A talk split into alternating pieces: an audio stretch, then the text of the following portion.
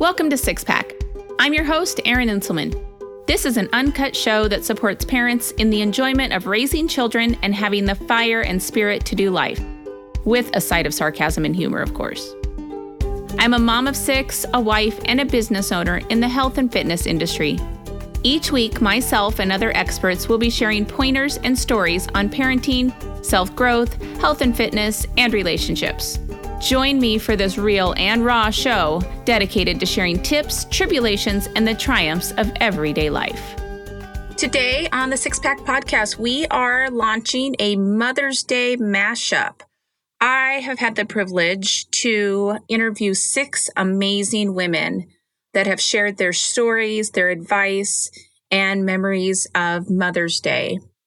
I'm excited for this Mother's Day mashup and for you to hear different stories that very important women in my life can share their advice and their memories with you. So, hope you enjoy this episode. To kick off is Pam Oland, which is my mother, who has been just the most amazing role model for me and such a fantastic grandmother. My mom has three daughters my sister Tina, who you will hear later, myself, which is in the middle, and my sister Shelby, who you heard on a previous podcast. And I'm very grateful that she was willing to share such an amazing story. Grandma Oland was really, um, she was aware, a very strong woman. And I think it was because she had to raise those six kids. Again, there you go, six kids. A lot of times by herself because she was married to a colonel and he was deployed many, many times. Yeah. And so she was a very strong woman, but very quiet because she was a Southern belle. And so her big attributes were kindness and generosity. Yeah. That's how I remember her, don't you? That's how She I was just- remember her too. Yes. She was so hospitable. yes. And so, since they did a lot of traveling, she would collect antiques wherever she would go and drag her kids along with her. Dad said he remembers taking, going to different antique stops. And her plan was that when they retired, she was going to open her own antique shop. So, they always had some in storage, but a lot of their houses had antiques. Well, they had very, very nice things. One of the things that they had in their kitchen was a round oak table. And it was gorgeous and it was had been redone. And we always sat at that little tiny table when we would go have breakfast or whatever there.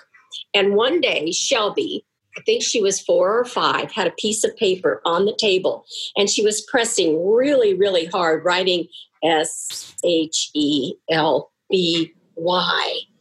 And she was so proud of it. And she asked me to come over and looked at. And I thought it was great. But we picked up the paper, and there engraved in Grandma Oland's table was her name. And I just was mortified. And I thought, oh my God, I can't show my mother in law this, what I did to her table, her beautiful table. So I kind of covered it up again. And then finally I had to fess up. Yeah. And she looked at it and I just thought, oh, what is she going to say? And she goes, I said, I am so sorry. Look what happened. She goes, honey, isn't that just precious? but that was her. That was her. So I think wherever that table is today, it still has Shelby's name That's awesome. engraved in it. But Yeah. it didn't bother her at all. And then she would let you girls drink out of little antique tea cups. And I would just be so afraid. And I would say, What if they break it? What if they? She said, It, it doesn't matter. We'll just get another one. Yeah. So I think having six children, you had to let a lot of things go. Sure. And you just let it go. And she taught me that. Especially with four of them that are boys. Yes, the first four were boys. And so even though, you know, because I didn't grow up with a lot of material things in my house. Yeah. But she had some beautiful things. Yeah, so my gosh, they had some beautiful things. And Grandpa, I mean, stories that I heard that Grandpa, whenever he would be deployed different places, I mean, there were things that he would bring back from her from other countries, Oh, I know. especially being a pilot. Yeah. Exactly. But I did learn a lot. And I also learned a lot about cooking from her. And I learned a lot about cooking from my grandmother. Mhm. So, you know, multitasking, that's what you do. And Yeah. she was really a wonderful woman. Yeah. Very wonderful. Yeah, I agree. Then we also have a dear friend of mine, Heather Callahan. Heather is a mother of two girls, and Heather and I met when I began my teaching career, and we had the privilege of team teaching together and becoming very dear friends. And we have been friends for 20 years now, even though we don't live in the same community and in the same area. We do a great job of keeping up to date with each other and keeping in check I guess I'll start with a little advice, some things I've been thinking about, especially during the quarantine and all that kind of stuff. Yeah. I feel like we have stories and we have pictures and we have things that we think about and we might pass on to a friend or share here and there. But I feel like there's so much power to the social media stories and the memories that creates. I don't know how long I've been on Facebook, but I love going back to the memories and seeing those things. So I feel like sometimes the post may not be as purposeful as I want, but more the purpose behind it might just be I want that memory to come up five, seven, ten years from now, just yeah. to have those things, some kind of documentation. I feel like I used to be really good about printing photos, creating scrapbooks, and that stuff has just gone haywire. Like I don't know the last time I printed out a Shutterfly book or right. I never did like the physical scrapbooking. I never got into the like physical paper stuff. I couldn't do it. I'm not very crafty. So I was more digital anyway. Right. So I just feel like that stuff's gone to the wayside. And right now, social media is kind of my go to yeah. for those types of memories.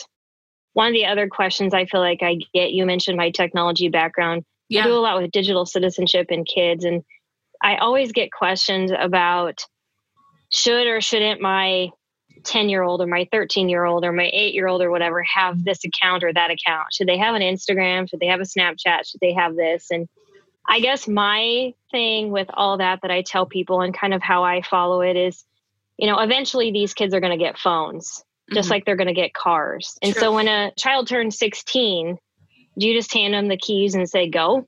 Not typically. Typically, right. they've had driver's training, they've had a course, they've driven with parents, they've driven with aunts and uncles, relatives, they've had all that practice building up to the time that they turn 16 and now they're on their own. Yes. And so I kind of correlate that to the digital citizenship type things. And so as a parent, you know, I know my child is going to get a phone eventually. If it could be today, she'd be thrilled. But that's not where we're at. That's not my intention right now. She doesn't have a need for one. However, the social media piece, you know, it's kind of the same thing with the driving. Like, what can I do now to prepare her so when she does get a phone, it's not here's the phone and here's Snapchat, here's Instagram, here's TikTok, here's right. Twitter and she has to learn all those things all at once. And so my goal and different things that we've done here at home is to like on Instagram, she's signed into my account on her device so she can watch and see and then we can I can hopefully model yes the types of things that she should be looking at, the types of things that are out there. Mm-hmm. Yes, she can search and find different things, but it's just like Netflix, YouTube, those things, they have to learn to filter that out. They have to learn those habits just like we do. And yeah. so it's a way to train her mind and to train her into those types of things, plus expose her the things that I'm seeing on social media. Same thing with TikTok. Like I got a TikTok account. I don't mm-hmm. make TikToks. I don't have any. Oh, come on. Yeah, you do. I don't have any intentions of being a TikTok sensation. She might, but I don't. Right. But with all this quarantine, what was interesting is I came home from a meeting one day and she came in the room and she's like, Hey, mom, I want you to know I created a TikTok account. And my jaw kind of dropped because in a real world, I would have expected the timeline to be, Mom, can I have a TikTok? And I'd walk her through that type of thing. Sure. But I listened to her. I'm like, I want to hear the story behind this. I want to hear the process. I want to hear what she said. So I just, my jaw dropped and I stopped and I said, So how'd you do that? she said, Well, I want you to know, mom, I use my email, but I went through the privacy settings and I set myself as private. No one can see. I have to approve followers, you know, all the things that I would want to hear. But so the things you head, taught her. Right. So right. in my head, I'm like, okay, this is all right because I've verbally, I'm very good about expressing certain things through that. So she knew what she was doing. We only had to go in and change one setting, which was kind of hidden in there. But it was one of those proud mom moments where I'm like, yeah. okay, all those conversations I've had, all those things I say out loud, she listens to what I say to other people. And yeah, she did it, didn't ask ahead of time. She was kind of asking for forgiveness. Sure. But she also proved that she knew what she was doing. So that is kind of a, I guess that would be That's a mom a win. victory. Absolutely. Yeah, mom victory in this quarantine situation. And I follow her now on TikTok. Everything seems to be totally appropriate. And I think that's fantastic for a couple of different reasons. One, you've obviously done such a good job front loading to where she knew exactly what type of privacy to put on there and what privacy actually meant and how to be appropriate with it. And then the other thing is that, yeah, even though she, so to speak, was asking for forgiveness, she still came and was honest with you.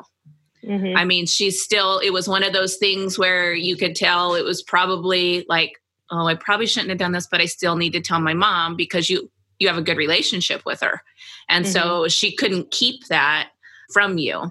And that's probably because of the way that you've responded to her in the past. My sister, Shelby Harrington, will also be joining us and sharing a story. Shelby is a mom of two boys, and Shelby is my younger sister. Shelby was actually interviewed in her role as a coach, and so you might be familiar with Shelby's voice and some of her stories as well. Thank you. Very exciting. So, when you asked me to do this and you were thinking, like, oh, you know, tell me some stories about motherhood. And I was thinking, it's so funny. Like, you're a mom all day, every day. And my brain went blank. It was like, I don't have any stories about motherhood. and, then, and then everything I was thinking about, I was like, like I was trying to think of like a funny story and everything wasn't funny. I was like, oh. And also it might be because I'm like seven weeks deep into lockdown, but yeah, maybe my brain's just stopping being funny. I don't know. Anyways, so what I started thinking about is that I was trying to think about like impactful. So I became a mother um, a little bit later than what my sisters did. So I did kind of the whole like travel around. I like to go out and have a good time. Like I did all that. And then my career and that sort of thing. And so, gosh, I think I was 33 when Finley was born. Maybe, yeah, I don't know. Anyways, I was somewhere around mid 30s when. Yeah, Finley I think that's born. about right. And he, and he's my eldest. And in the UK, you have a whole year off on maternity leave. Thank God. Like it's amazing. But you get that whole year where you're promised to have a job when you go back. And so I was thinking, like, oh my God, this is going to be so amazing. Like, I'm going to have this baby, and my husband gets two weeks paternity leave. And so, like, for that two weeks, we're going to like just be walking around. We had just moved out of central London into kind of like Commuterville. So it was like beautiful riverside, like village and we're gonna go to coffees and walks and it's gonna be like ooh magical. and magical and wonderful. And like i kind of gonna put a little bit of heat on my sister for this both my sisters and my mom for not like telling me the real story. But i think that it is kind of an unspoken code otherwise people would never have children. I think you, no i think you forget. Yeah maybe. You block it out like any other trauma in life. no, I'm just kidding. So, no, so, um, so true. I'm kind of kidding. I'm only kidding a little bit, or I'm only not kidding a little bit.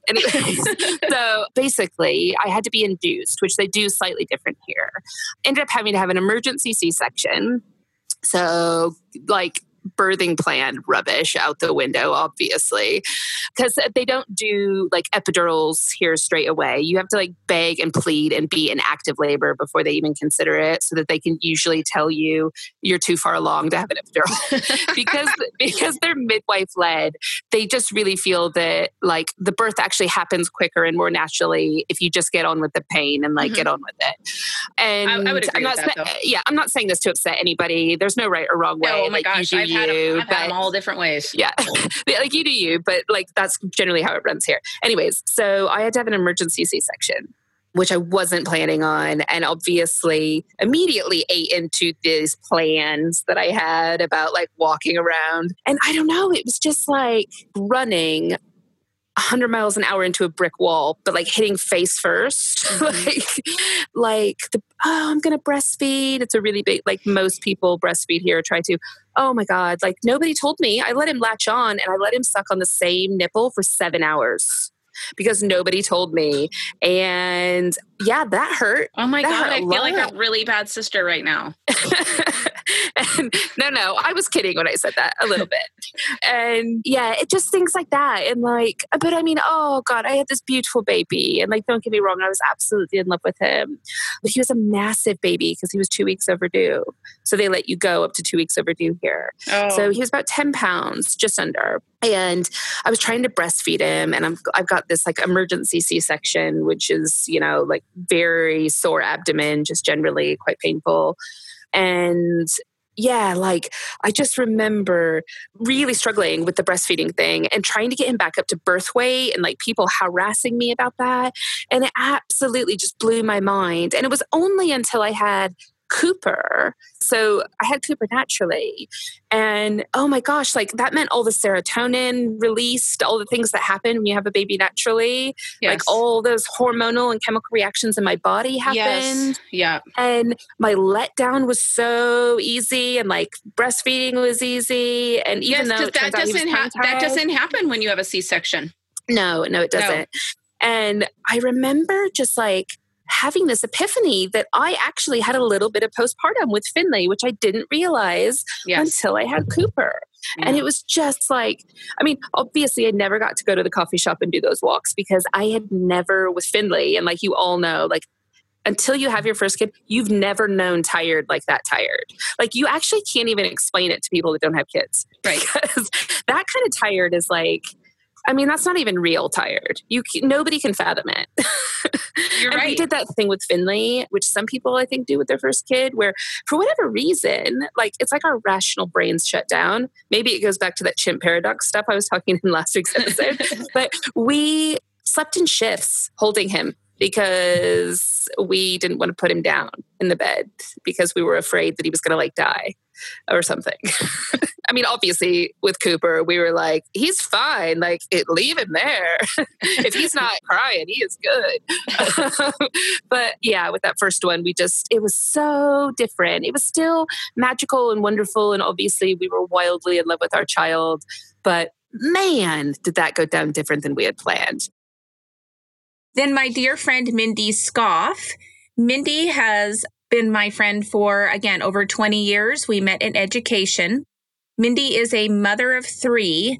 Mindy has always been my fitness partner over the last 20 years. We have done triathlons together. We've ran together. We've walked together. We've worked out. And I also now have the privilege of working side by side with her as a coach, teaching 5 a.m. fitness classes together. So very privileged to have her as well first and foremost, like my biggest help as a mom has been the people around me. Like, yeah. and I know so many different people who do things in such different ways, and it's just so helpful. Like, you had kids before I did, so I could ask you questions about certain things, and I would go to my other friend who has older kids, and I'd be like, "What did you do for this?" and I think about my mom and some like because my mom was a working mom. She went back to work when I was like eight or nine, and mm-hmm. so some of the things that she taught, like that we did because our or I did my sister's older so she was out of the house but some of the things that we did just to help her I've used too like oh, yeah. she had to start doing our laundry when we were in when I was in seventh grade I started doing my own laundry. So I had my kids start doing their own laundry and I kind of just let that go because yeah. like I can barely keep up on my own laundry. Right. And so I'm like do your laundry. And I, I was I would get all uptight and then I'm like well boys if you want to wear dirty stinky clothes that's on you. You're old enough to do it yourself that's right. So I just tried to take everybody's so helpful. I love that. And it's just if you have people that you trust that you can go to and ask questions and I, I ask my sister a ton of questions. I ask you a ton of questions. I have a group of girlfriends that I ask, and we have. Well, it, it's a community, isn't it? Yeah, absolutely. Have to find your tribe. I know that people say that all the time, but right. Or it tribe. takes a village. I mean, yeah, oh. all of that, and it's all true. Yes, Here's the other piece of advice is be willing to accept help when you need it. Yeah. And provide help when you can too. Right. Don't try to be a martyr. That's the other like and it's hard for me like I can't like like I feel so responsible like these are my kids. Why am I not being able to do everything for them? But it does take a village and you have to be willing to ask for help and accept help when you need it for your no. sake, and then yeah. provide help too. You're exactly so. right. And I think as females, just females in general, you know, whether you're a mother or whether you're, you know, a superstar aunt, you know, or you know, even just helping your friends raise their children.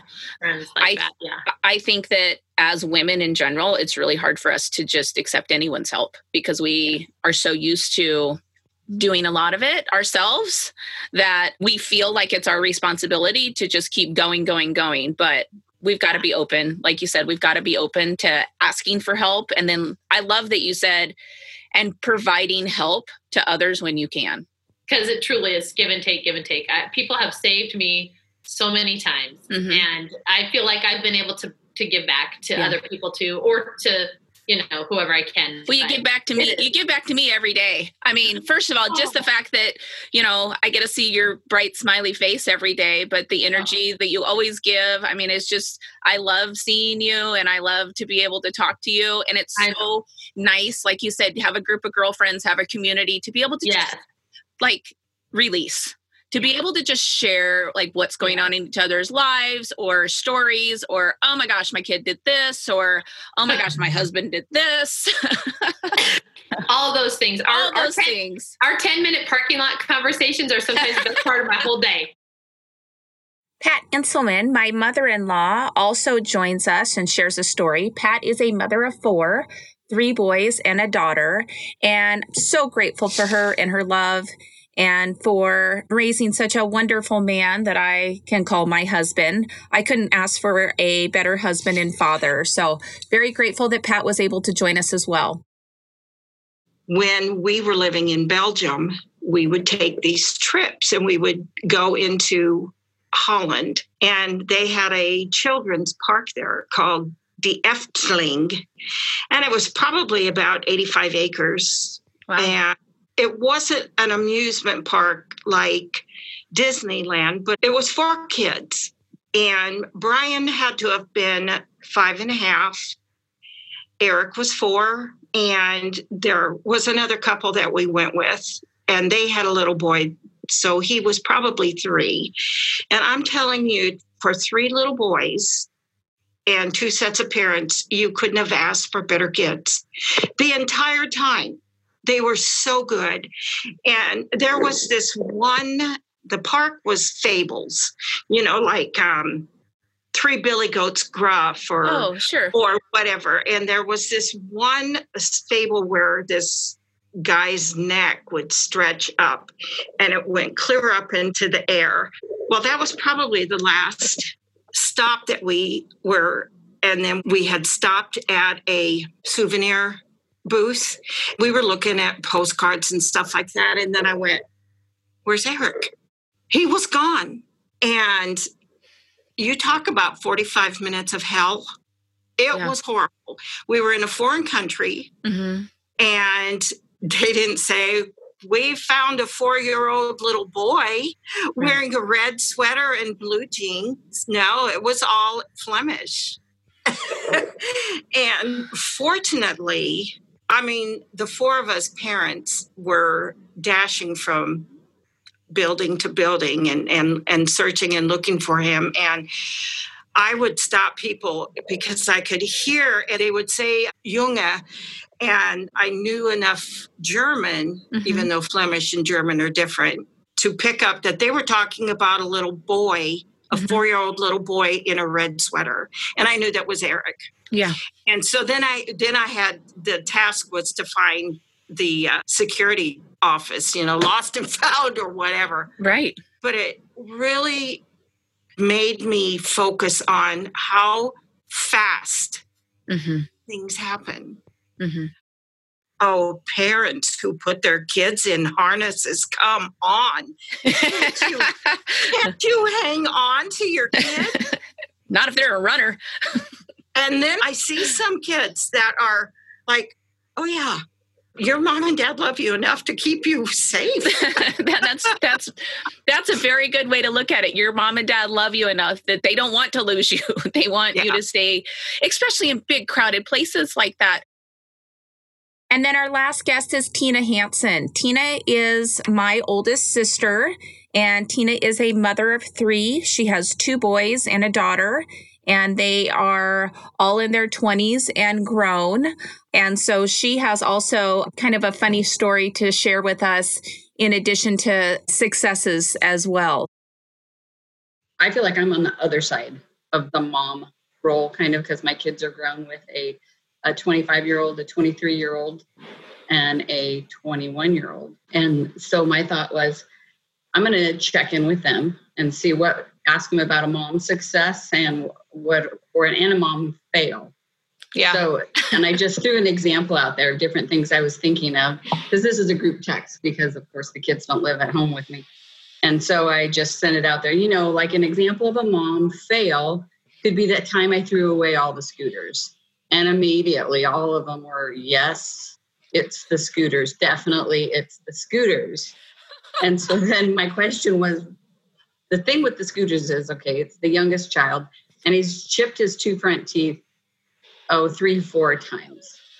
So he comes home and he's carrying his scooter and he's bawling. And of course, his two front teeth are chipped. So I go into freak out because there are always these traumatic events. The kid's gotten hurt somehow, and then inevitably the two front teeth are chipped off again. So this was like it. So I pick up the scooter, and all the other two kids are home. And of course, by now they're out in the garage because they can hear him. I pick up his scooter and I just throw it in the big trash can.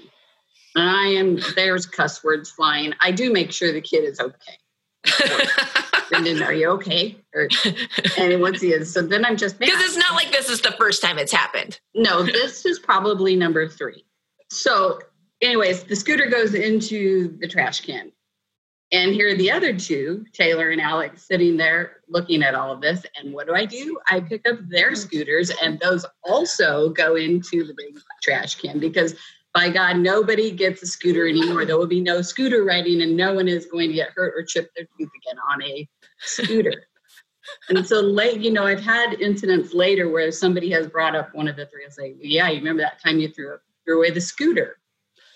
So as they all responded and said to me, "Yes, that was the worst mom fail," I'm like, "Well, how many times did he really chip his tooth, and when would, did these all happen?" because I couldn't even place them all. And I think it's because, like I said before, you go through these, they're all traumatic things. He gets hurt, and you have this kid coming in screaming and crying, and then there's the missing teeth, of course, you see. So the kids tracked me back, and they said, well, the first time was he had fallen and he fell on and hit his front two teeth on tile in one of our older homes. And so that was the first time. And then again, he was outside, and I think he hit it he had fallen and tripped off a ladder. And once they were replaced, this would be the second time so that they were replaced then. Then we moved. Scooter would have been the third time. And so here was the thing I totally forgot. My three kids, of course, say, This is your biggest mom fail, throwing away all the scooters. And I just said, Well, you know, I didn't want anybody getting hurt again. And it's kind of like that thing, well, someone was talking, so let's punish the whole class. Anyways, every scooter right. gets thrown away and then my daughter responds finally at the end and says, Yeah. And to top it off, to make, make it even worse, he again chipped his tooth by eating a donut. And I was like, oh my God, I don't even remember that part. So after I made the whole big ordeal about scooters and throwing them away, here's the kid takes a bite of a donut and chips on it. so my response back to the three of them was, well, I guess that meant there were no donuts ever again.